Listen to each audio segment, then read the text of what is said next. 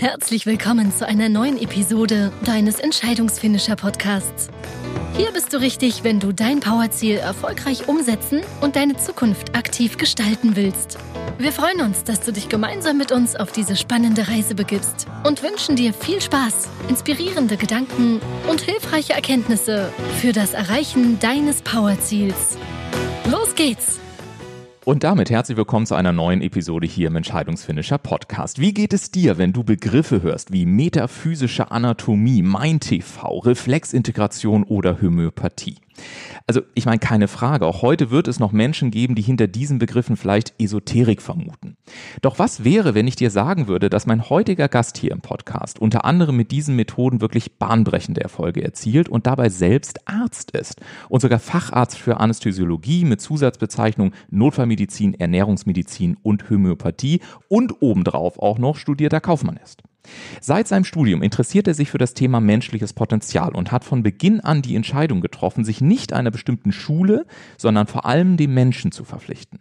Heute arbeitet er mit innovativen Methoden als Coach in Hamburg, wie zum Beispiel der frühkindlichen Reflexintegration und nutzt dabei auch die Macht des Unterbewusstseins.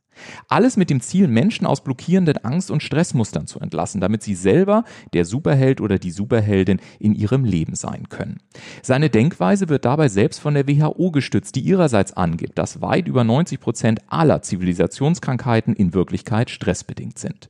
Die Frage, die sich somit stellt, welche Form der Betrachtung eines Menschen brauchen wir in der heutigen Zeit, um ihnen wirklich zu helfen, Blockaden zu lösen und ganzheitlich gesund zu bleiben. Ich freue mich also somit auf einen ganz spannenden Austausch mit Dr. Stefan Polten und sage an dieser Stelle auch noch einmal herzlichen Dank an unseren Werbepartner Wellnus Premium Snacks.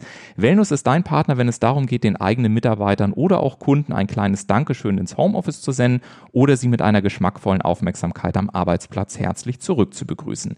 Alle weiteren Informationen und den Link zu den Premium Snacks von Wellnus, wie auch zu den Möglichkeiten einer individuellen Gestaltung und zu Versandoptionen findest du auf www.wellnus.de oder auch in den Shownotes dieser Episode. Und jetzt legen wir los und ich sage herzlich willkommen Dr. Stefan Polten, der mir jetzt per Telefon zugeschaltet ist. Hallo. Hallo Ulf, ich bin ganz begeistert über deine Anmoderation. Das war spannend. Ich weiß nicht, ob es dir auch so geht, was über sich zu hören. So Sachen aus dem Leben zu hören. Ja, äh, vielen Dank. Ich äh, freue mich dabei zu sein und freue mich auch, ja, dass, äh, über alle, die, die zuhören. Und ich hoffe, dass wir beide ja, den, so wie du es ja in deiner in deinem Intro, glaube ich, beziehungsweise in dem Jingle von dem Podcast gesagt hast, so ein bisschen Inspiration geben können. Ja, also da äh, absolut, da bin ich mir sehr sicher und ich kann zumindest sagen aus dem persönlichen Kontakt mit dir, wir haben uns ja vor ein paar Jahren, das ist echt schon lange her, auch mal persönlich kennengelernt bei einer Ausbildung oder bei ja. einer Fortbildung und ich weiß noch, äh, ich kann mich noch an das Gespräch erinnern, als wir zusammen bei mir im Büro saßen in Hamburg und ich so nach einer halben Stunde dachte, Mensch, also irgendwie müssen wir den Kontakt halten, zumindest ist das der Wunsch von meiner Seite, weil du bist ja wirklich so eine kleine Inspirationsrampensau, sag ich mal ganz liebevoll. Und, und äh, auch dieser Ansatz des Superhelden-Coachings, über den wir ja später auch noch sprechen, ist schon ganz cool. Ähm, ich würde gerne mal so einsteigen. Ähm, Stichwort Studium. Du bist ja eigentlich Arzt und ähm, beschäftigst dich ja schon im, im Rahmen deines Medizinstudiums ganz früh auch mit Themen wie äh, Alternativmedizin, Homöopathie auseinandergesetzt. Und ich habe mich gefragt, heutzutage ist das ja relativ normal, aber wie war das denn damals, als du entschieden hast, diesen Weg einzuschlagen? Also ich habe das eigentlich gar nicht so richtig entschieden, denn es kam auf mich zu. Ein lieber Kommiliton im ersten Semester, der war mit der Homöopathie damals schon äh, eng verbandelt mhm. und er hatte gesagt, Mensch, wir haben einen Arbeitskreis an der Uni Göttingen, da wo ich studiert habe, komm doch mal mit. Und so bin ich dann dahin und habe gesehen, oh, das ist eine ganz andere Welt. Wir haben in der Schulmedizin eher so ein mechanistisches Weltbild vom Menschen. Also irgendwie, keine Ahnung, das und das ist kaputt, das und das wird repariert oder da ist das Problem und genau da suchen wir. Und in der Homöopathie ist ja der letztendlich guckt man ja wie in eigentlich allen anderen interessanterweise ähm, medizinischen Richtungen, sei es Ayurveda, sei es chinesische Medizin, sei es halt Homöopathie und so, gucken wir ja letztendlich den ganzen Menschen an und überall gibt es auch so etwas wie Lebenskraft, ne? wir kennen das so Chi mhm. oder Prana und so. Das gibt es ja in der Schulmedizin nicht. Und das hat mich damals so gefesselt. Und dann, ja, ist es auf mich zugekommen. Und dann ging die Reise los in der Richtung. Das war einfach ganz spannend und wie das dann so ist. Ich glaube, das kennt auch jeder von uns ähm, auch wahrscheinlich jeder, der zuhört, wenn wir uns dann so für ein Thema interessieren und irgendwie sich so eine Welt öffnet, dann kommen auch schon Stück für Stück einfach andere Sachen auf jemanden zu. Mhm. Und so mhm. ging es mir halt auch. Das ist dann über die Homöopathie, mit der ich mich dann im Studium sehr, sehr intensiv befasst habe und da viele Kurse besucht habe im Studium schon und dann halt hinterher, wie du auch gesagt hast, äh, vorhin dann diese, diese ganze Prüfung gemacht habe zur Zusatzbezeichnung und auch halt äh, noch ein paar andere Sachen. Ähm, darüber hinaus bin ich dann halt ähm, in der Praxis und dadurch, dass ich dann ja auch Menschen kennengelernt habe, die in der Richtung unterwegs waren, auch auf noch andere Methoden gekommen. Und letztendlich ist ja das auch dann der Weg, wie du eben sagtest, wie wir uns eines Tages dann vor vielen Jahren kennengelernt mhm. haben, in so einer Abschlussklasse einer Fortbildung, die ja auch letztendlich in der Richtung Coaching, Medizin, ja, eine Methode die Palm Therapy, ich glaube, wir können es auch ganz offen nennen. Genau, absolut. Die, die ja letztendlich aus der Phobiebehandlung äh, kommt und die am Anfang vor allem Phobien behandelt hat, also klassischerweise Spinnenangst und und und, ja. wo das in wenigen Minuten super erfolgreich, das ist auch einfach äh, die Erfahrung, die ich jetzt die letzten Jahre gemacht habe, seit wir uns damals da kennengelernt ja. haben, funktioniert. Und ähm, ja, das ist letztendlich auch sowas gewesen, wie ich dann dazu gekommen bin und wie wir uns auch kennengelernt haben. Absolut. Und ich finde das ja ganz spannend und ich weiß ja vor allen Dingen, und das würde mich schon noch mal brennend interessieren, du, also wir haben ja eine gemeinsame oder eine große Gemeinsamkeit. Ich habe ja vor Jahren gesagt, wir müssen tatsächlich den Menschen und auch Organisationen ganzheitlicher betrachten in der Unternehmensberatung, weil auch Organisationen lebendige Organismen sind. Da war ich vor vielen Jahren noch, wurde ich auch relativ schief angeschaut. Heutzutage ist mhm. besser geworden. Und du hast ja letztendlich auch Brücken gebaut zwischen zwei Welten, die sich ja oftmals gegenseitig ausschließen. Mich würde mal interessieren, wie ist es denn? Du arbeitest ja immer noch als Arzt, weiß ich. Du bist ja immer noch im Krankenhaus ja. auch tätig. Du sitzt ja, ja auch im, auf dem Hubschrauber. Du, du hilfst also wirklich Menschen in sehr, sehr schwierigen, bedrohlichen Lebenssituationen. Du bist ja irgendwie auch permanent gefordert, diese beiden Welten miteinander zu verbinden.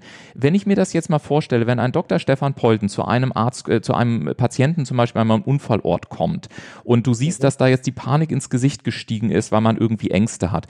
Wie kriegst du das in dem Moment dann irgendwie miteinander verbunden? Also bist du da mehr der Mediziner? Bist du da mehr der Coach? Bist du irgendwie aus beiden? Wie gehst du dann ran? Also wie muss ich mir das konkret vorstellen? Wie, wie matchst du diese beiden Welten in dir in solchen Momenten? Mhm. Ja, es ist äh, sehr unterschiedlich. Also primär bin ich dann natürlich erstmal der Notarzt vor Ort. Ja. Und äh, tue das, was äh, wir schulmedizinisch tun, aber gleichzeitig, äh, kennst mich ja, kann ich dann auch nicht anders. Ja. Ähm, ich habe ja auch viele Hypnoseausbildungen und so gemacht. Ja. Das hast du ja auch. Und arbeite natürlich mit hypnotischen Sprachmustern und all die Dinge. Und die können wir ja immer einsetzen. Das ist ja das Gute bei dieser Geschichte. Das ist ja nie außen vor, sondern mhm. ich glaube, das, das würde mir jetzt auch schwer fallen, sowas gar nicht mehr zu machen, weil äh, wenn, das, das kennt ja auch jeder, wenn du irgendwas gelernt hast, ähm, und du, du merkst irgendwie, und das ist auch so verinnerlicht in dir, also du hast es nicht nur gelernt und mhm. irgendwie wieder zur Seite gepackt, sondern du benutzt es auch, mhm. dann äh, läuft das ja automatisch ab, dass ich dann im Prinzip, oder dass ich dann so gut ich eben kann in der Situation und so gut es da auch geht, weil in so einer Unfallsituation, wie du angesprochen hast, oder selbst wenn es kein Unfall ist, wenn ja. es irgendwie ein ein anderer Notfall ist wie ein Herzinfarkt ja. oder sowas, dann äh, bin ich ja nicht alleine da, ja. sondern ich habe ja auch ganz viele Mitstreiter mit mit. Wir sind ja ein Team ja. und in diesem Team sind äh, gerade was das angeht die wenigsten geschult heutzutage, ja. so dass das manchmal für mich dann auch eine Herausforderung ist, äh, zu sagen, äh, einen Kollegen da, wo ich gerade merke, das läuft nicht in die super gute Richtung verbal, was der jetzt äh, diesem Menschen da erzählt, der gerade in Not ist, äh, da ja so ähm, Riegel vorzusetzen auf der einen Seite und auf der anderen Seite dann wieder jedenfalls in meiner Welt in die richtige Richtung vorzugehen. Also das ist mhm. schon eine Herausforderung, aber ich nutze das und auch, wo wir halt über die Palm Therapy gesprochen haben, wenn es irgendwie geht und es sind halt solche Sachen vor Ort wie halt äh, Panik oder oder oder, wo man das mhm. gut einsetzen kann, dann ähm, schaue ich schon, dass ich auch solche Techniken ähm, dann einsetze. Mm. Definitiv, ja. Mm. So gut es eben geht. Es funktioniert mal besser, mal schlechter. Das ist einfach so aufgrund, also meiner Erfahrung nach aufgrund des Settings. Mm. Wenn es ein gutes Setting ist, funktioniert es gut. Wenn viele da rumwuseln und letztendlich ohne dass sie es wollen natürlich äh, dagegen arbeiten, dann ist es manchmal auch ein bisschen schwieriger. Hm.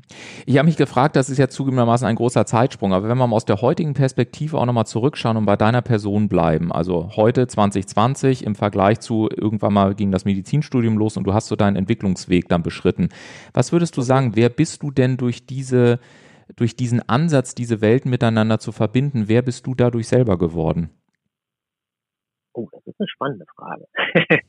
Ähm, auf jeden Fall hat sich dadurch für mich eine riesige, vielleicht auch ganz viele Welten geöffnet. Mhm. Also äh, wie ich ja schon sagte, ganz am Anfang rein schulmedizinisch, komme aus einer auch so aus der Umgebung, äh, rein schulmedizinisch irgendwie ähm, aufgewachsen und äh, meine Großeltern mütterlicherseits, da erinnere ich mich immer so gerne dran, die sind einmal im Monat zum Heilpraktiker gefahren in den Harz. Mhm. Ich bin in der Nähe von Braunschweig aufgewachsen und mhm. da hat die ganze Familie immer gelächelt und gesagt, na ja, der wird schon nicht schaden, aber bringt tut das natürlich eigentlich auch nichts, aber lass die mal machen. Ja. Und äh, aus dieser kleinen Welt bin ich gefühlt halt dadurch in, in eine viel größere und viel vielfältigere und reichhaltigere Welt äh, gestoßen, dadurch, ja. dass ich halt diese ganzen Dinge für mich entdeckt habe und dann auch letztendlich sowohl wenn es irgendwie geht, äh, in der schulmedizinischen Schiene, also im Krankenhaus oder im Rettungsdienst, als auch da natürlich ganz viel in der Praxis dann aus einem vielfältigen Schatz schöpfen kann für die Menschen, die sich mir anvertrauen und äh, denen dann halt ja da äh, Sachen aufzeigen kann, die inspirieren kann und äh, Möglichkeiten an der Hand habe, die ich so am Anfang meines Studiums, 97 habe ich damals angefangen, Wintersemester 97, 98, mhm. äh, hätte ich jetzt nie gedacht. Hätte mir das damals jemand erzählt, hätte ich auch, glaube ich, irgendwie gedacht, so, was ist das für ein Spinner? Ne? Ja. Das ist ja gar nicht das, also weil ich einfach auch gar nicht wusste, was es alles gibt und was es für Möglichkeiten gibt. Und das ist auch das, was ich beobachte. Ich denke, das wirst du auch beobachten in deiner Arbeit.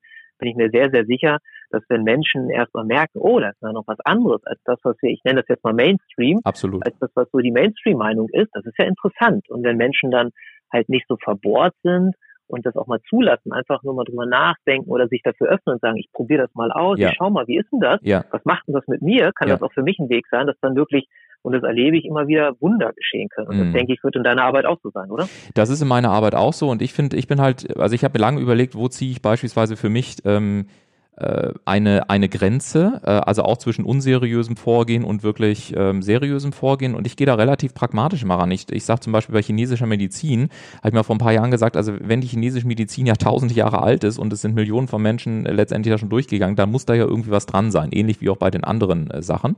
Und dann bin ich ja. einfach unglaublich ergebnisorientiert. Also ich weiß noch, sehr lustige Geschichte, wo du mich ansprichst. Ähm, ich äh, habe zugegebenermaßen mal ähm, einen Osteopathen besucht. Das ist jetzt äh, die, viele Jahre Jahre her und das war so einer meiner ersten Berührungspunkte auch mit, mit dem Thema Körperarbeit. Und ich hatte damals ganz offen dieses Vorurteil, dass ich gesagt habe, Osteopath wird derjenige, der für, für Chiropraktik zu wenig Kraft hat. Äh, die werden Osteopathen, weil dann brauchen die ja nur so ein bisschen über den Körper streicheln. Und äh, mit diesem Vorurteil bin ich dann wirklich zum Osteopathen gegangen. Und ich weiß bis heute nicht, was er genau gemacht hat, aber ich weiß, dass ich nach anderthalb Stunden, nee, nach einer Stunde in der, nee, nach zwei Stunden so rum, also die erste Session, die war schon beeindruckend. Und in der zweiten Session, äh, da weiß ich nicht, was er gemacht hat, aber irgendwann brachen bei mir alle Dämme und ich habe einen dermaßen emotionalen Reinigungsprozess erlebt, von dem ich bis heute nicht weiß, wo er eigentlich genau herkam und warum er überhaupt kam. Aber ich weiß, dass danach mein Leben irgendwie 180 Grad äh, um die eigene Achse gedreht war. Und das ja. meine ich mit Ergebnisfokussierung. Also offen zu sein, so wie du sagst, auch zu sagen, ich lass mich, ich, ich, ich bin mal mutig, ich, ich riskiere mal was in Anführungszeichen und dann aber auch durchaus mit einem gesunden kritischen Blick drauf zu schauen, zu sagen, okay, hat sich jetzt wirklich was getan? Und wenn es sich getan hat, dann vielleicht, so wie du sagst, das mal in das bestehende Weltmodell zu integrieren, auch wenn es vielleicht äh, auf den ersten Blick ähm, etwas, etwas ungewöhnlich aussieht an der Stelle. Ja, also das sehe ich ganz genauso. Ich sage auch mal zu jedem, glaub mir nicht, ja, prüf alles nach. Genau. Schau mal, ja, wie es ist. Und das, da bin ich genauso wie du. Ähm, und da sage ich auch jedem, es kann, das kann die tollste Methode sein. Das hilft irgendwie von 100 Leuten 99. Aber ja. wenn du jetzt der eine bist und es hilft dir nicht, ja, okay, dann brauchst du jetzt was anderes. Richtig. Dann kann die mit, also, ne? Und so ist es halt auch mit, keine Ahnung, mit traditioneller chinesischer Medizin, Ayurveda, Homöopathie ja. oder, oder, oder.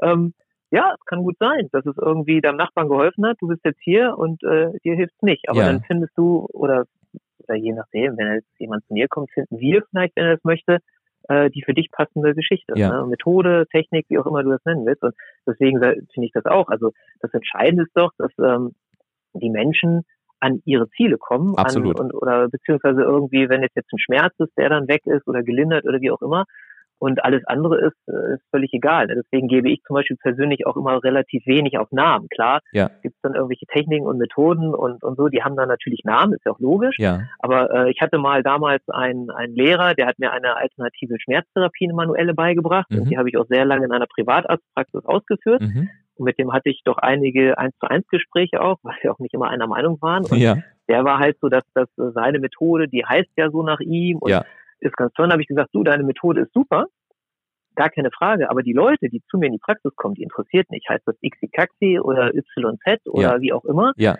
Die interessiert nur, hilft es oder hilft es nicht. Genau. Und das genau. finde ich ist es eben. Ne? Das, Absolut. Ähm, ja. So Absolut. Jeder, also, jeder, der hier zuhört, wenn er ein Thema hat, sucht dir das, was dich anspricht. Und da, da ist es für mich auch immer wichtig. Ich finde, da sind auch ähm, weil zwar nicht deine Frage, vielleicht darf ich das trotzdem sagen und wahrscheinlich wirst du mir übereinstimmen, mit mir übereinstimmen.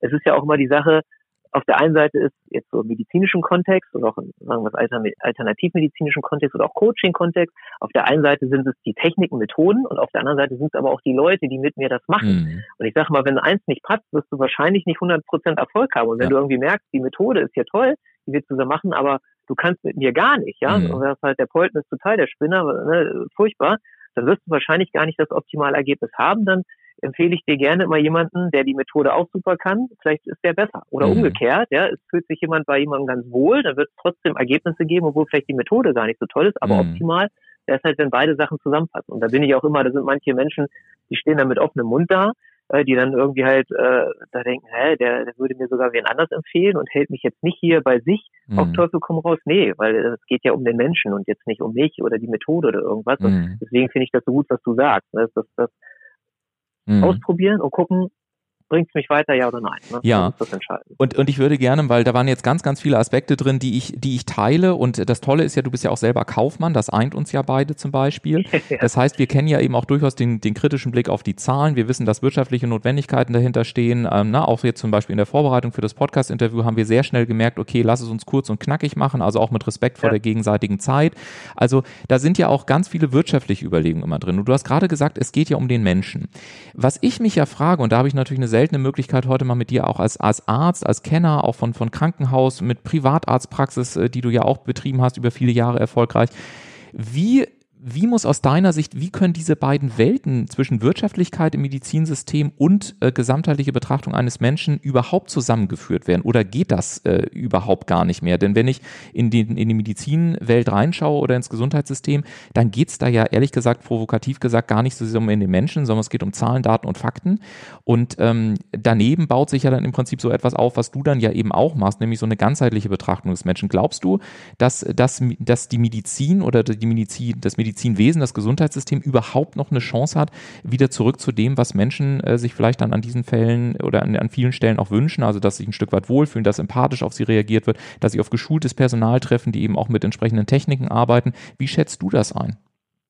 Also ich hoffe sehr, ich, ich weiß es nicht, ob es in, in dem Kontext möglich ist, weil wie du ja auch sagst, letztendlich ist es ja über die letzten Jahre, ja, vielleicht sind sogar jetzt schon Jahrzehnte, aber am Anfang, als äh, ich angefangen Medizin zu studieren. Ich weiß gar nicht, gab es da schon irgendwelche Privatkranken, also, also privatisierten Krankenhäuser? Ich glaube, das waren wenn dann überhaupt ganz wenige. Inzwischen mhm. gibt es ja diese großen Konzerne, die wir ja hier, wir sind ja nur beide in Hamburg, ja, genau. die wir in Hamburg ja nun auch vor vor der Tür haben. Mhm. Ich habe auch mal drei Jahre in Schwerin gearbeitet für einen mhm. dieser großen Konzerne und äh, ich glaube, da ist der, ähm, ich glaube nicht, dass die anfangen, und das ist halt ein Wirtschaftsunternehmen, mhm. ich meine, jeder, der mit Wirtschaft irgendwann zu tun gehabt hat, so wie wir, die das studiert haben, weiß, da geht es um Gewinnoptimierung und, und, mhm. und, und Zahlen, Zahlen, Zahlen. Und es ist natürlich auch so, dass in der Regel in den Verwaltungen dieser Häuser ähm, ja keine oder ganz wenige Ärzte sitzen, also die überhaupt medizinischen Background haben. Mhm. Und dann kann ich auch keinem verübeln, weil wie gesagt, äh, in meinem Studium, wenn, und deswegen war es für mich so wichtig, ich habe ja dieses,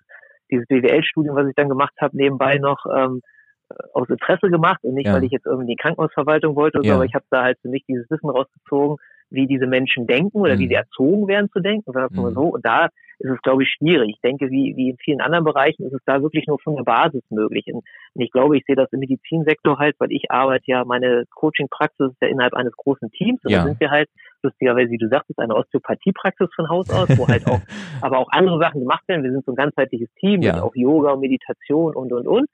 Ähm, und da sehe ich halt, dass so zunehmend die Menschen einfach, ähm, ja, letztendlich ist es auch wieder aus einer Unzufriedenheit raus, weil mhm. viele sehen und merken in der Schulmedizin, die sicherlich auch ihre Stärken hat in gewissen Bereichen, aber gerade wenn wir uns angucken, so chronische Erkrankungen und so, wo in der Schulmedizin letztendlich ähm, keine großen Erfolge gefeiert werden. Mhm. Wo jemand, der, was weiß ich, Rheuma hat oder so, da wird kein Schulmediziner sagen, du wirst es irgendwann loswerden, ja. sondern wir äh, sehen halt zu, dass, dass wir deine Beschwerden irgendwie so gut wie, wie es geht lindern, mm. in Klammern aus meiner Sicht leider oft unterdrücken. Mm. Und äh, je länger oder je, je, je länger irgendwie das der Körper ja mitmacht durch die Medikamente und da nicht rebelliert, umso besser dann in Anführungsstrichen besser für, für denjenigen. Aber da ist es schwierig. Aber aus dieser äh, Not heraus stelle ich fest in der Praxis, dass ähm, immer mehr Menschen sich nach Alternativen umgucken. Ja.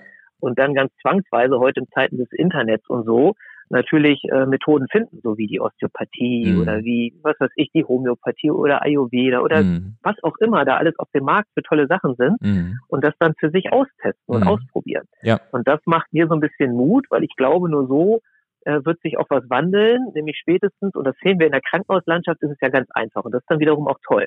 Die gucken, womit kann ich Geld verdienen? Ja. Und wenn sie sehen, aha, okay, dies und jenes, damit können wir Geld verdienen, dann machen sie dann eine neue Abteilung auf um diese Menschen letztendlich, ich sage jetzt mal so lapidar, abzugreifen. Mhm. Und das habe ich jetzt in all den Jahren, jetzt bin ich auch schon ein paar Jahre im Gesundheitswesen, auch immer wieder gesehen. Mhm. Und das ist das Spannende, dass wir ja auch in manchen Krankenhäusern und diese Kollegen, die, die diese Abteilung führen, sind ja auch sogar schon relativ bekannt in der Szene, weil sie auch Bücher rausgebracht haben. Aber in Essen Mitte, glaube ich, ist das Krankenhaus, wo so eine naturheilkundliche Abteilung offen ist. In Berlin gibt es Krankenhäuser inzwischen, die sowas haben. Ja, an der Uniklinik Rostock gibt es, glaube ich, sogar eine Professur für, ich weiß gar nicht, was das genau ist, Naturheilkunde oder so, aber es wird mehr, äh, selbst in den in Anführungsstrichen konservativen, konventionellen Häusern.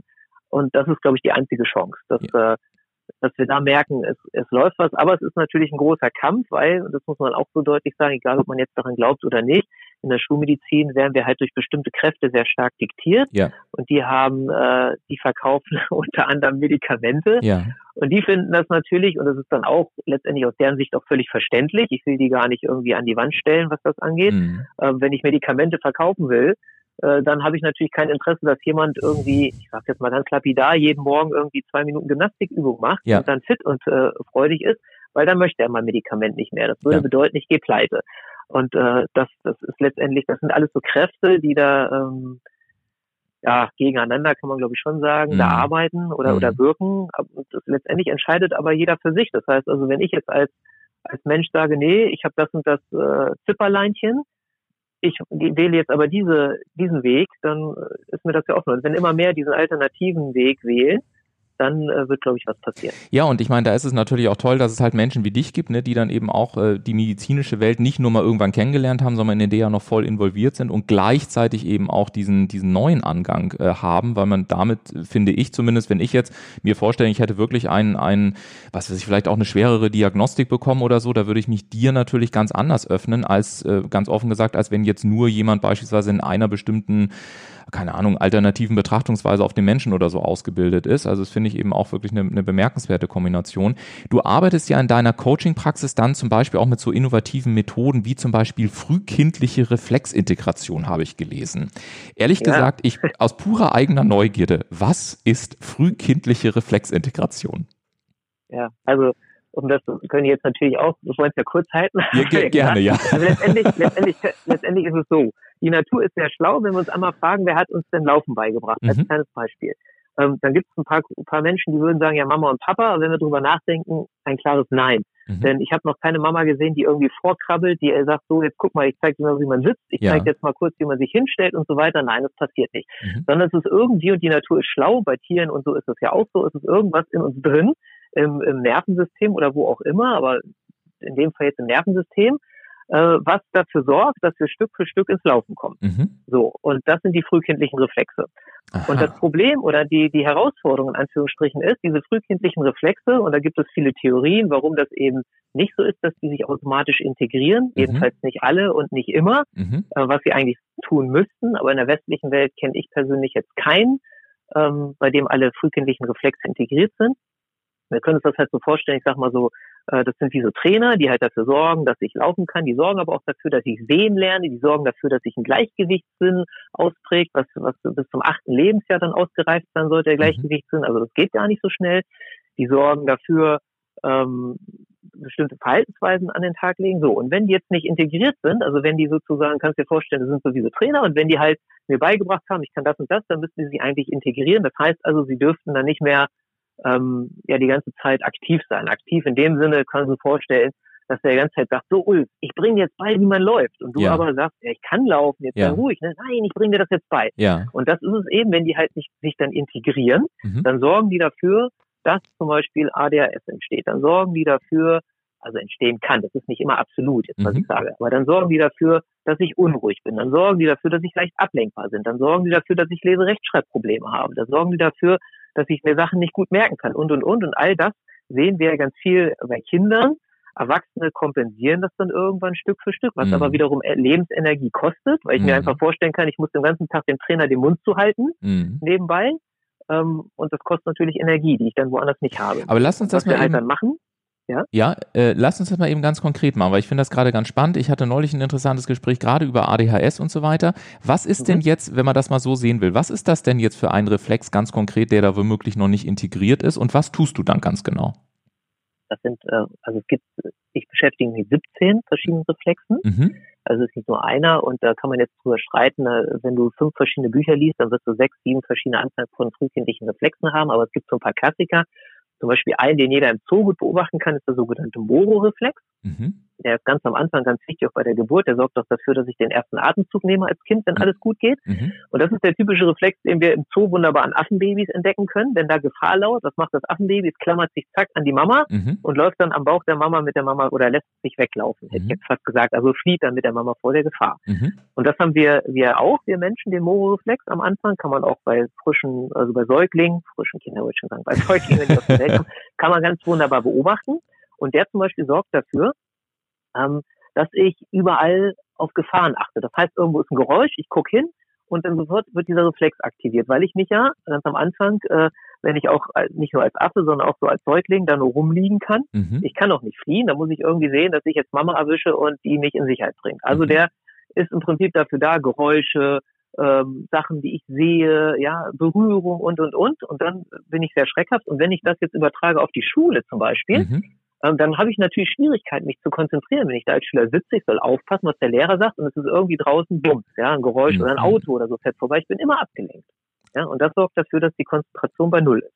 Ja. ja, er sorgt auch dafür, dass das äh, Pupillen äh, Sachen stellt er ein, dass ich natürlich, wenn ich, das kennt jeder, wenn wenn wenn er so ähm, ganz aufgeregt ist und Gefahr droht, dann werden die Pupillen ganz weit. Ja. Ja, das hat, sorgt aber manchmal dann dafür natürlich, wenn es sehr hell ist, dass ich vielleicht auch ganz schlecht sehen kann mhm. und und und. Also es sind da halt ganz viele Aspekte. Mhm. Und es gibt auch zu einer Thematik dann nicht einen frühkindlichen Reflex, sondern es sind dann oftmals oder eigentlich in der Regel mehrere, ähm, die ich dann integriere. Also ich teste das letztendlich aus und mhm. schaue bei den Kindern, wenn jemand zu mir kommt, auch bei Erwachsenen. Erwachsene kommen inzwischen auch zu mir Test gucke ich halt, okay, welcher von diesen 17 Reflexen ist noch aktiv? Mhm.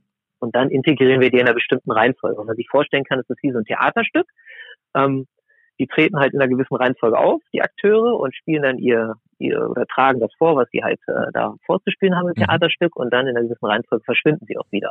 Und so gucken wir dann halt auch nach der Reihenfolge und integrieren die auch in der Reihenfolge. Fast. Also so integrieren äh, kannst du dir so vorstellen, dass wir bestimmte Übungen dann machen mhm. und bestimmte ähm, ja, Übungen trifft glaube ich ganz gut, äh, die dafür sorgen, dass dieser Reflex ähm, ja sagt so, ah okay, jetzt bin ich ähm, gesehen, um es jetzt mal so ganz bildlich zu sagen, jetzt kann ich meine Arbeit beenden hier, jetzt habe ich es wirklich geschafft jetzt gehe ich in den Ruhestand.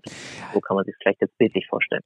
Ist es möglich, äh, ich weiß es nicht, ich kenne diese Arbeit nicht, aber wir sind ja momentan ja. immer noch in Covid-19-Zeiten und ich bekomme natürlich auch in meiner Arbeit, weil ich mich ja auch mit dem Thema emotionale Souveränität sehr stark auseinandersetze, schon mit, dass auch ganz viele Menschen eben Ängste haben. Wir haben im Vorfeld des Interviews gesprochen, ne, auch so über diese sozialen Themen, dass Leute mittlerweile so ganz schwer umeinander herumlaufen. Wir haben beide gesagt, Mensch, was wird auch das für langfristige Folgen, auch auf psychischer Ebene womöglich mit sich bringen. Machen wir es mal, ja. ist es möglich, das ganz konkret konkret zu machen. Also wenn wir jetzt einen Hörer haben und der sagt, Mensch, ehrlich gesagt, ich, ich fühle mich momentan schon sehr unwohl. Ich habe auch Ängste, die ich da habe. Ähm, kannst du so aus, aus deiner äh, Sicht mal so ein, zwei konkrete Tipps geben, wie jetzt vielleicht jeder zu Hause, netterweise nicht im Auto, wenn du gerade fährst, aber später zu Hause, ähm, vielleicht so ein, zwei Übungen machen kann, um auf dieser Ebene vielleicht auch für ein bisschen oder dafür zu sorgen, dass er wieder mehr in die Ruhe kommt und, und äh, eben auch ein bisschen ausgeglichener ist. Ist, ist das möglich? Ja, also eine, eine sehr schöne Übung, die ich äh, die ich geben kann. Ich glaube, die kennst du auch, dieses herzfokussierte Atmen, was mhm. ich dann immer empfehle, weil das kann jeder und wenn es übt, auch in jeder Situation, auch dann mit geöffneten Augen, sogar während des Autofahrens nach Übung, also jetzt nicht sofort machen. Aber das ist so eine schöne Übung, die auch nicht viel Zeit dauert. Ähm, die besteht aus zwei Schritten. Der erste Schritt ist äh, der Herzfokus oder die Aufmerksamkeit ins Herz zu legen. Und der zweite Schritt ist, sich dann vorzustellen, durch Herz zu atmen. Also ganz konkret würde man das am Anfang so machen, ähm, dass man sich mal hinsetzt oder auch hinlegt, wobei ich Sitzen best empfehle, weil das den meisten Menschen einfacher fällt. Mhm. Ganz am Anfang als Liegen komisch oder interessanterweise, gibt es auch so ein paar Theorien, aber wo wir jetzt glaube ich hier nicht einsteigen jetzt gerade. Mhm.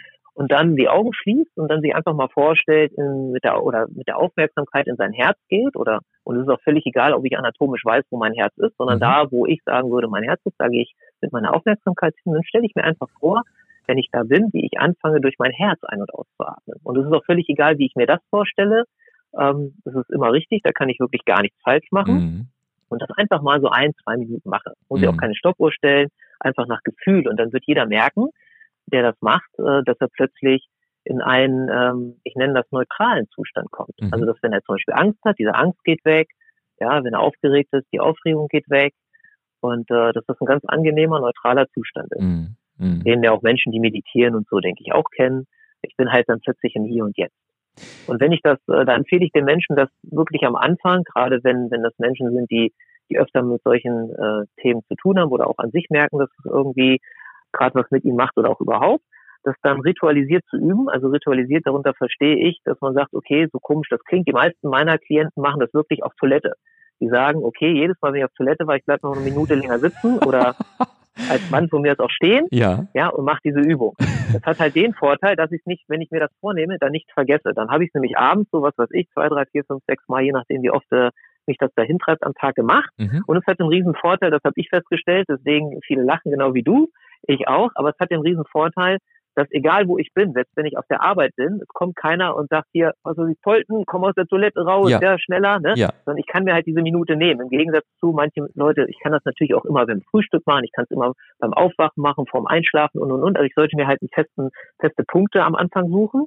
Nur woanders ist dann oft nur beim Frühstück, dass dann halt vielleicht Menschen sagen, wenn ich in der Gruppe frühstücke, warum machst du jetzt die Augen zu? Was mhm. machst du da jetzt? Und, so, mhm. ja? ja, genau. und auf Toilette habe ich halt, da bin ich für mich in aller Regel. Die meisten Leute sind ja, glaube ich, alleine auf Toilette und habe halt diese Minute Zeit. Und die kann ich mir nehmen, das fällt gar nicht auf. Ja. Und wenn ich das mache, dann werde ich feststellen, dass ich so nach, was weiß ich, ein, zwei Wochen, wenn ich das ein paar Mal am Tag geübt habe, und, und natürlich kann ich das auch jederzeit dann in, in Anführungsstrichen ernsten Situationen schon mal anwenden, dass ich dann sogar das mit geöffneten Augen machen kann. Also ich dann mhm. so, wenn ich da drin bin in diesem Zustand, die Augen mal öffne dabei, dann merke, aha, bin ich vielleicht weiterhin da drin, wenn nicht, mache ich halt die Augen zu, aber dass es relativ schnell geht, dass ich es mit offenen Augen machen kann. Und dann mhm. ist es ein Riesenvorteil, weil diese Technik habe ich damals für mich entdeckt, und ich habe halt was gesucht, was ich im Rettungsdienst überall für mich benutzen kann, mhm. wo ich mhm. eben nicht sagen kann, also ich brauche jetzt mal drei Minuten ohne mich, denn ich liebe auch sowas wie Yoga, autogenes Training und so, aber mhm. da brauche ich halt immer, muss mich immer rausziehen in der Regel. Ja?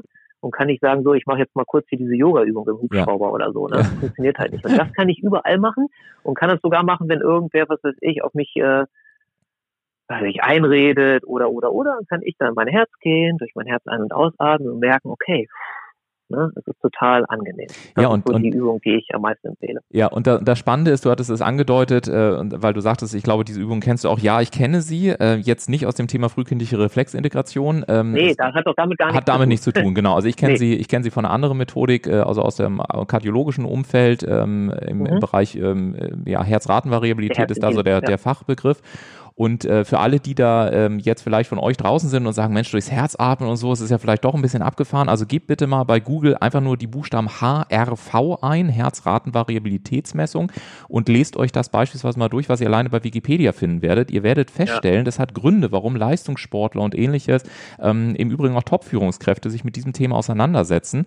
Und ähm, ähm, du tust Türk wirklich auch etwas langfristig für deine Gesundheit, ähm, weil du zwischen Einatmen und Ausatmen vor Vorgängen und so weiter, das wirst du alles nachlesen, wirklich auch darüber ähm, zur Ruhe kommst, deinem Herzen was Gutes tust und damit letztendlich auch langfristig auf deine Gesundheit einwirken kannst. Also das nur ganz kurz am Rande äh, zu dieser ganz wunderbaren Übung, um das auch immer wieder Aber in den wissenschaftlichen Kontext einzusortieren. Das hat überhaupt nichts mit Hokuspokus nee, zu tun, null. wie du schon sagst. Das, das ist Wissenschaft. Man muss einfach wissen, ich sage mal, das ist die 1 Million Euro Übung, das meine ich ernst. Ja. Wer das macht, ich habe so viele Leute gehabt mit Herzrhythmusstörung, ja. weg. Ja. Die haben die ganze schulmedizinische Palette durch, inklusive Ablation, wo man, kann man sich vorstellen, wie mit so einem Lötkolben dann ins Herz geht praktisch. Ja. Also das ist jetzt ein bisschen sehr bildlich gesprochen. Ja, ja. Und die, die schlechten Stellen, die da irgendwie Ärger machen, wegbrutzelt. Hat alles nichts geholfen. Diese Übung weg war. Ja? ja? Aber auch nicht nach einmal machen, definitiv nicht, sondern mhm. ein paar Mal. Ich habe mehrere Leute gehabt, Migräne, ja. ja, weg. Ja, und die haben, der, die eine, die sagte, im Migräneanfall, als sie den das letzte Mal hat, hat sie die Übung gemacht, wie so ein Schalter weg war. Ja, ja und das hatte ja. sie vorher noch nie erlebt. Ja. Ich habe so viele tolle Sachen damit erlebt und muss einfach wissen, mit dieser Übung, alle Kampfpiloten der französischen, ich weiß gar nicht, Luftwaffe oder wie sie sich nennen, Air Force, wie auch immer, wenn die die Übung nicht können, dürfen sie nicht ins Cockpit steigen. Ja, alle Polizisten in Holland, ohne diese Übung kriegen sie keine Waffe an die Hand und so. Also das, äh, das ist wirklich äh, sehr wissenschaftlich begründet und ja. man kann einfach nochmal gucken. Ich bin ja damals ausgebildet worden halt von diesem HeartMath Institut. Ja, Kalifornien. Mhm. Ähm, und äh, wenn man da mal guckt, da sind zig Studien, die sind alle frei mhm. zugänglich. Also da wird man Sachen finden, die sind, um, also die sind wirklich toll und das ist halt alles äh, ja, wissenschaftlich wirklich ja, ähm, ja. erforscht. Ja, also und definitiv das, kein Hokuspokus, eine sehr, wertvolle Übung. Äh, definitiv. Und das andere, was du gesagt hattest, deswegen musste ich schmunzeln, weil ich mir natürlich vorgestellt habe, wie Männer am Urinal stehen und nebenbei noch mal eine Minute dann äh, diese Übung machen. Aber, aber tatsächlich Spaß beiseite, ist es auch aus Entscheidungs- und Umsetzungsperspektive, ähm, also das Thema, mit dem ich mich ja hier sehr leidenschaftlich äh, beschäftige, auch wirklich gut, weil es das sogenannte Habit Stacking ist. Also das Einbinden einer neuen Gewohnheit in bestehende ja. Gewohnheitsstrukturen. So könnte man es mal übersetzen. Und das ist mit Abstand der effektivste Weg, äh, um sich auch tatsächlich neue Gewohnheiten anzueignen. Das Problem ist häufig, dass wir, äh, was weiß ich, wenn wir dann sagen, okay, ab morgen um sieben laufe ich äh, und stelle mir die Schuhe neben das Bett und mach und tu und dies und jenes, dann ist das so weit weg von uns, vielleicht von unseren bisherigen Gewohnheiten, dass wir es nie und nimmer umsetzen, weil unser System einfach Energie sparen will. Aber wenn Oder so ganz kurz, ne? So dann nach dem dritten Tag, oh, heute regnet Ja, ja, genau, heute regnet es. Ja, ja, genau. Hat der Hamster schnupfen, oh, ich muss den Hamster pflegen und dann genau. vorbei, ne? Kennen genau, wir alle. Das, ja, das, ne? das kennen wir absolut alle. Und wenn man es eben in bestehende Muster integriert, dann ist das deutlich einfacher. Bestehende Muster, das ist auch nochmal ein, ein Stichwort, also auch Konsistenz äh, an den Tag zu legen. Ich versuche damit mal eine Überleitung zu einem völlig anderen Thema, denn ich habe gesehen, du bist ja nicht nur Arzt und äh, Superhelden-Coach, äh, wie du es nennst, also dein Superhelden-Coaching-Ansatz, mhm. was ich auch sehr, sehr lustig finde, weil ich glaube, jeder hat auch so einen inneren Superhelden in sich und möchte gerne dann was weiß ich, He-Man oder Tekla oder, oder Superman oder ja. Superwoman oder wie auch immer sein in seinem Leben. Finde ich einen sehr, sehr schönen Begriff. ähm, ja. Aber ich habe gesehen, du hast ja sogar noch Zeit, einen eigenen Podcast zu produzieren und damit nicht genug, sondern der performt ja auch bei iTunes und in den Rankings in Deutschland wirklich granatös. Ich habe neulich sogar einen Fachartikel gelesen, wo ein Screenshot dabei war, die erfolgreichsten Podcasts in Deutschland und Gesundheit to go von Dr. Stefan Polten war, ich glaube, auf Platz 8 oder sowas in den deutschen Ranking-Charts. Okay. Und äh, ja, absolut. Jetzt, jetzt habe ich mich mal gefragt, ähm, was, war, was war deine Motivation, Gesundheit to go mit auf den, auf den Markt zu bringen und auch noch einen Podcast an den Tag zu legen? Also ursprünglich war das so, äh, es gibt ja einen Blog dazu, wobei letztendlich, da bin ich ganz ehrlich, der wird nicht mehr gepflegt, da wird nichts mehr gemacht, da kommen die Podcast-Episoden drauf. Letztendlich war das ursprünglich mal so, ich habe gemerkt in meiner äh, Privatarztpraxis damals, in der ganzheitlichen, dass äh, immer wieder die gleichen Fragen von Patienten kamen. Ja. Und die Zeit ist ja immer begrenzt, das kennt ja jeder. Ja. Ich, ich habe natürlich da viel mehr Zeit gehabt als in so einer Kassenarztpraxis. Und das war auch einer der Gründe, warum ich äh, eine Privatarztpraxis dann aufgemacht habe mhm. und eben nicht irgendwie in Kassen tralala da gemacht habe ähm, und habe gemerkt, es sind immer wieder die gleichen Fragen. Mhm. Und ich habe auch Leuten immer mal wieder die gleichen Links geschickt und, und Patienten damals und so. Und dann habe ich irgendwie gedacht, okay, ähm, das kann ich doch, äh, weil so viel Interesse daran ist, immer an dem gleichen, dann kann ich doch auch einen Blog machen. Irgendwie, ich weiß gar nicht, wie ich damals auf Blog gekommen bin. Ich habe mhm. eigentlich nie einen Blog groß gelesen und das verfolgt, aber irgendwie bin ich drauf gekommen, ich weiß es gar nicht mehr. Das war, also es ist schon viele Jahre her. Und ähm, ich glaube 2013 oder so war das. Und dann bin ich darüber ähm, über Leute gestolpert und damals auch so, den gibt's ja heute noch, den lieben Kollegen Gordon Schönwälder ja, zum Beispiel genau. von äh, Podcast-Helden. Und irgendwie dachte ich dann so, dann hatte ich mal wieder gedacht, okay, ich muss mal raus aus meiner Komfortzone, ich muss mal wieder irgendwas machen, so wie damals mit dem Blog ein Jahr davor. Mhm. Ähm, den hatte ich dann ungefähr ein Jahr und ich glaube, ich weiß gar nicht, wann der Podcast gestartet ist, aber ein oder zwei Jahre, irgendwie 14 oder 15, glaube ich, mhm. war es. Und dann habe ich gedacht, okay, ich mache das jetzt einfach mal. Ich ja. bin dann so ein Typ, ich mache einfach mal, weil schlimmer als dass es nicht funktioniert, kann es ja nicht werden und ja. ist ja nicht schlimm. Ne? Also ja was soll's? Und dann habe ich angefangen, genau. Ja. Und ich, es war damals auch einer der allerersten Gesundheitspodcasts in Deutschland. Mhm. Inzwischen gibt's ja viele, aber damals kannte auch noch keinen Podcast. Das war echt so ulf. Wenn ich jemand erzählt habe, so ich habe jetzt einen Podcast, was hast du? Ja, genau. Ne? Ist das schlimm? Ist das ja. ansteckend? Tut genau. das weh? So ungefähr. Weißt du? das irgendwie, keiner kannte das. Und äh, ich, ich bin dann auch so, deswegen äh, freue ich mich natürlich, sowas zu hören. Aber ich da, da bin ich ganz schlecht in sowas. Ich verfolge das gar nicht, wie ja. viele Leute das hören oder sehen oder so. Aber es freut mich natürlich, sowas zu hören. Und äh, interessanterweise werde ich auch immer mal auf sowas angesprochen. Das, ja. das, freut, das freut mich, weil auch da steht für mich im Vordergrund gar nicht, ähm, dass ich irgendwie äh, davon was habe, wobei zugeben, klar, darüber kommen auch Menschen auf mich zu mhm. und auch zu mir, gar keine mhm. Frage. Podcast ist ein super Mittel, um an, äh, um ja eine gewisse Bekanntheit aufzubauen mhm. und so. Aber meine, auch da ist mein Interesse einfach oder meine erste Intention, den Menschen was zu geben. Mhm. Und inzwischen mache ich das ja auch gar nicht mehr alleine, sondern mit meiner lieben Kollegin der Marit zusammen, mhm. die halt äh, in der ganzheitlichen Praxis, wo ich das Coaching mache, mitarbeitet. Ähm, ja, und, und wir wollen halt Menschen da Ideen geben und weil es ist halt auch kein ganz klassischer Gesundheitspodcast inzwischen mehr, sondern auch alle Randbereiche. Weil für mich ist alles Gesundheit. Wenn ich irgendwie was weiß ich, immer Stress auf der Arbeit habe mit dem Chef, weil der meckert, dann beeinflusst das meine Gesundheit. Mhm. Wenn ich äh, Finanznot habe, beeinflusst das meine Gesundheit. Mhm. Und, und, und. Deswegen, gut, Finanzen, glaube ich, hatten wir jetzt noch nicht drin, aber wir haben halt ganz viele Aspekte, wo jetzt man auch, oder wo bei manchen Podcast-Episoden der der geneigte Hörer am Anfang vielleicht sagt, was hat das jetzt mit Gesundheit zu tun? Ja. Aber wir sind halt wirklich so alles, was uns interessiert und wo wir irgendwie die Idee haben, das könnte Gesundheit beeinflussen, das nehmen wir dann rein. Ja. Und, äh, macht einfach viel Spaß und wie dir dein Podcast mit Sicherheit auch Spaß macht. Schon allein, weil du darüber auch äh, interessante Leute kennenlernst. Absolut, ne? und, äh, absolut. Interviews hast. Ne? Absolut. Also, also tolle Sache. Kann ich auch jedem, auch im geschäftlichen Unfall, äh, Umfeld, das wird ja äh, bei dir wahrscheinlich auch ein großer Teil der Hörer sein, die, die Selbstunternehmer sind, selbstständig oder so. Ich kann das nur empfehlen, wenn man da irgendwie Lust und Zeit hat. Und der Aufwand ist ja mittlerweile auch relativ gering und ja. es gibt ja auch viele, die einem das beibringen können. Das gab es damals bei mir. Da gab es den Gordon und da gab es mhm. noch ich komme gerade nicht auf den Namen, den, ach doch, den Christian Gurski. Mhm. Ähm, aber ansonsten gab es ja keinen, der das mhm. im deutschsprachigen Markt beibringen konnte. Und heute gibt es ja viele und auch viele Videos und so. Also es ist ja keine Hexenwissenschaft mehr. Das ist ja alles viel, viel leichter geworden als damals, wie alle Sachen, die mhm. dann sich vermehren. Also wenn man da Interesse hat, äh, finde ich das toll. Und der ja. Markt ist immer noch, es gibt immer noch Leute, jedenfalls in meinem Umfeld, die wissen nicht, was ein Podcast ist. Ja. Und, ähm, ja, super. Deswegen ja. finde ich auch toll, dass du einen Podcast machst und da auch viele Leute inspirierst, so mit all dem Wissen, was du hast. Ne? Ja, und, und, und, genauso wie du gesagt hast, also ich finde es ganz großartig und ich stelle eben fest, dass äh, auch mit uns beiden beispielsweise es ist halt einfach eine wunderbare Gelegenheit, gerade wenn, also ich, ich interview halt einfach Menschen immer ja zu diesem Thema, okay, äh, kraftvolle Entscheidungen getroffen und umgesetzt und ähm, äh, das eben, ne, also wie sagt ein ehemaliger Mitarbeiter mal zu mir, du, du redest sowieso den ganzen Tag mit Menschen, nimm es auf und mach einen Podcast draus, dann hast du ja schon einen Podcast. Genau. Also ähm, ne, so in, in die Richtung kann man es ja durchaus, durchaus aufsetzen. Ich finde es großartig, also oftmals transkribiere ich dann tatsächlich auch noch einzelne Episoden Episoden äh, und, und ziehe das auch nochmal vom Textgehalt dann raus und so für mich. Und es ist einfach äh, wirklich eine sehr, sehr schöne Möglichkeit aus verschiedenen Aspekten.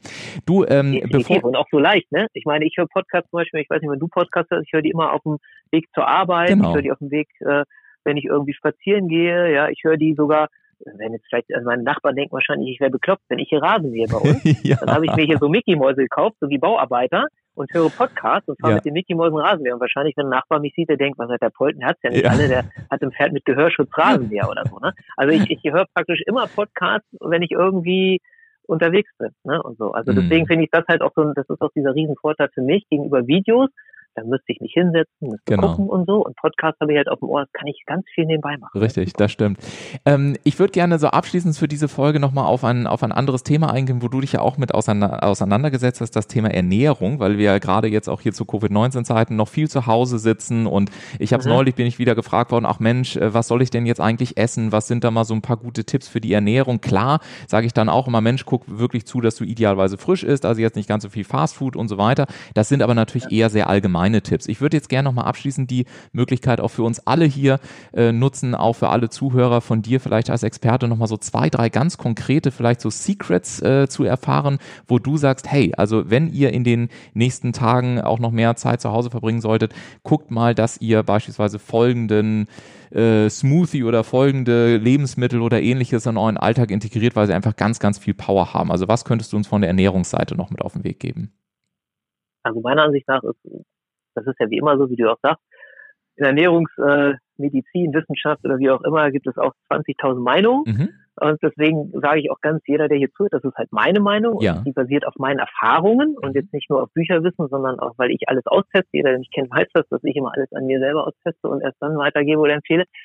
Äh, mein heißester Tipp ist äh, nach wie vor, wo es ja im Moment auch schon ganz gut rumgegangen ist, Intervallfasten. Ja, also sprich, schau mal zu, dass du möglichst wenig Stunden am Tag äh, was isst. Also sprich am Block. Ne? Also der Klassiker ist ja acht Stunden was essen, 16 Stunden nicht. Mhm.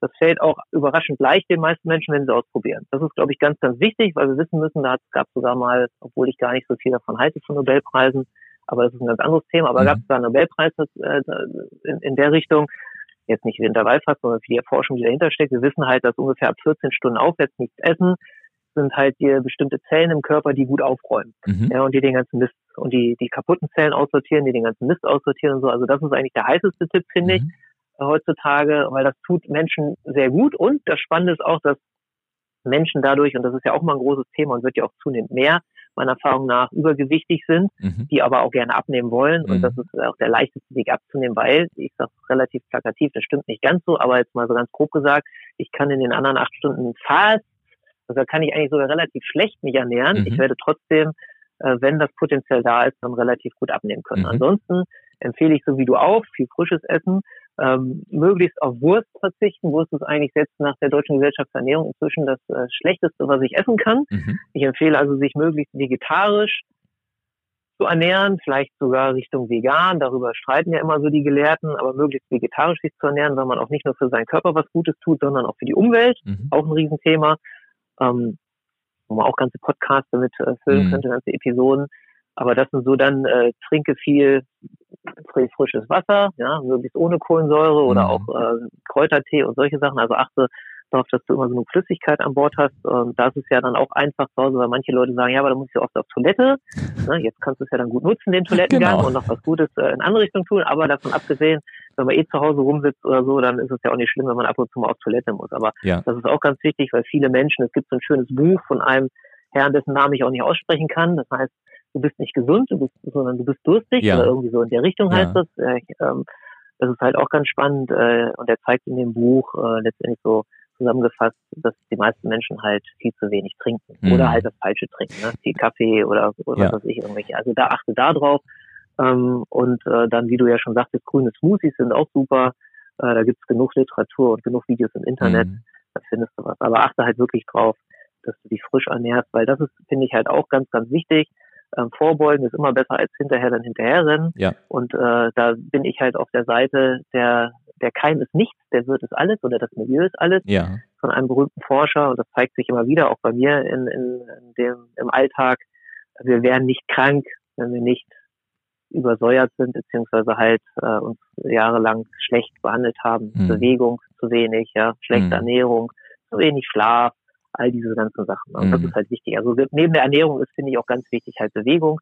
Und da aber auch nicht übertreiben. Ne? Also es nutzt ja nichts, wenn ich sage, ich laufe jetzt heute mal Marathon mhm. und bin dann hinterher mit meinem Immunsystem total runter, weil es völlig überlastet ist durch diese Anstrengung, sondern mhm. alles halt in Warten. Ne? Mhm. Und es nutzt auch bei der Ernährung nichts meiner Ansicht nach, wenn ich mich da drangsaliere. Also wenn ich mich bisher nur ganzen Tag von Pommes, Cola und Schnitzel ernährt habe, dann ab morgen nur noch am Salatblatt irgendwie zu nagen und stilles Wasser zu trinken, das werde ich auf keinen Fall durchhalten. Dann mhm. ist es eben, wie du ja auch vorhin sagtest, genau. mit den Leuten, die dann irgendwie joggen wie verrückt, das geht dann zwei Tage und dann ist vorbei. Also es macht meiner Ansicht nach da viel mehr Sinn, dann irgendwie vielleicht in der ersten Woche zu sagen, okay, jetzt trinke ich mal nicht mehr ein Liter Cola, sondern nur noch einen halben und mhm. den anderen halben Liter ersetze ich mal durch was anderes und so, also so Stück für Stück sich umzugewöhnen. Mhm. Das ist meiner Ansicht nach viel erfolgsversprechender. Ja. Und auch bei, bei dem Intervallfasten, wenn ich, keine Ahnung, zurzeit zwölf Stunden am Tag was esse, ja, also natürlich immer so in Etappenweise, jetzt nicht zwölf Stunden am Stück, aber wenn ich keine Ahnung morgens um sieben aufstehe und um sieben anfange was zu essen und abends um sieben das letzte Mal Abendbrot esse, dann einfach gucke, da kann ich morgens vielleicht um acht anfangen, mm. jetzt in der ersten Woche. Ja? Mm. Und äh, wirst du feststellen,